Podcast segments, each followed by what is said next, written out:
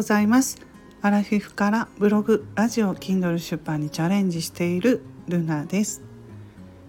2月の4日金曜日。早いですね。週末になりました。昨日はあの私は豆を買ってね恵方巻きを食べて、えー、この1年もね豆に過ごせると いいなと思います。えー、私はあのブロガーなんですけれども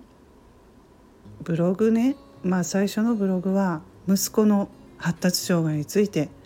母親としての思いとか先をね、まあ、行く私が同じ境遇の人の参考になればと思ってブログをその当時書いていました。そのブログはですねワードプレスで書いていた有料のワードプレスで書いていたものを今はね無料ブログに移行して残しています無料ブログだとね毎月とか毎年とかお金を払わなくていいのでずっとねその運営会社がなくならない限り残りますので、うん、ずっとね読めるということで残しています。でちょっとねさっきも読み返したんですよ。でねあの自分が書いたものなんですけど読み返すと今でもジーンとするんですよ。思い出してねうんやっぱりねその時の気持ち気持ちをね一生懸命自分なりに綴っているのでジーンとするんですね。まどんどん 年齢重ねたら涙もろくもなるんですけれども今でもねそのブログは1日何十人かのアクセスはあるので、まあ、少しはねお役に立てているのかなと思います。あのなかなか育児ブログっていうのはね収益収益面では発生しづらいんですよ。まあ、いろいろとそれは理由があるんですがちょっとここではね長くなりますので省略しますけれどもね、まあ、だからその日記的なものとしてそのブログは一つね無料ブログの方として残していますブログを初めて書いたらねこんな感じで日記的なことでいいんですよ。それで文章力もねあの上がりますし当時の自分を振り返ってブログのモチベーションにもなりますしね今。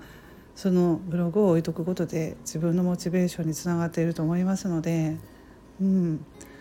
まあそしてなかなか障害を抱える子どもを持つ親は働きづらい環境にあります。今でもずっとそうですよね。私もそうですしだから在宅ワークって助かるんですよね。家にいると子供が病気になっても自宅で仕事ができるし途中でね呼び出されてもあのお迎えに行ってで家で仕事できるし気兼ねなく途中でね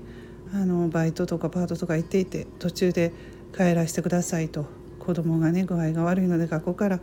連絡ありましたっていうそのストレスがねすごくかかりますのでそれがしょっちゅう重なると自分から辞めざるを得ないという状況もありましたので在宅ワークね助かるんですよ、うん、でもなかなか収益にならないっていう現実もあってねもっと働きやすい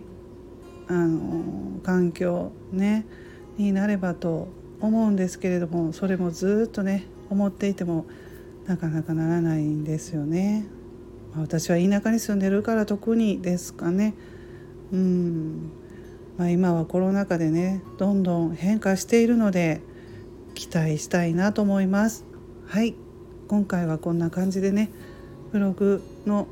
初めてブログを私が書いた時のこととかね在宅ワークは助かるなっていうお話をしました皆さん、えー、今日も素敵な一日をお過ごしくださいませ。ルナの独り言ラジオルナでした。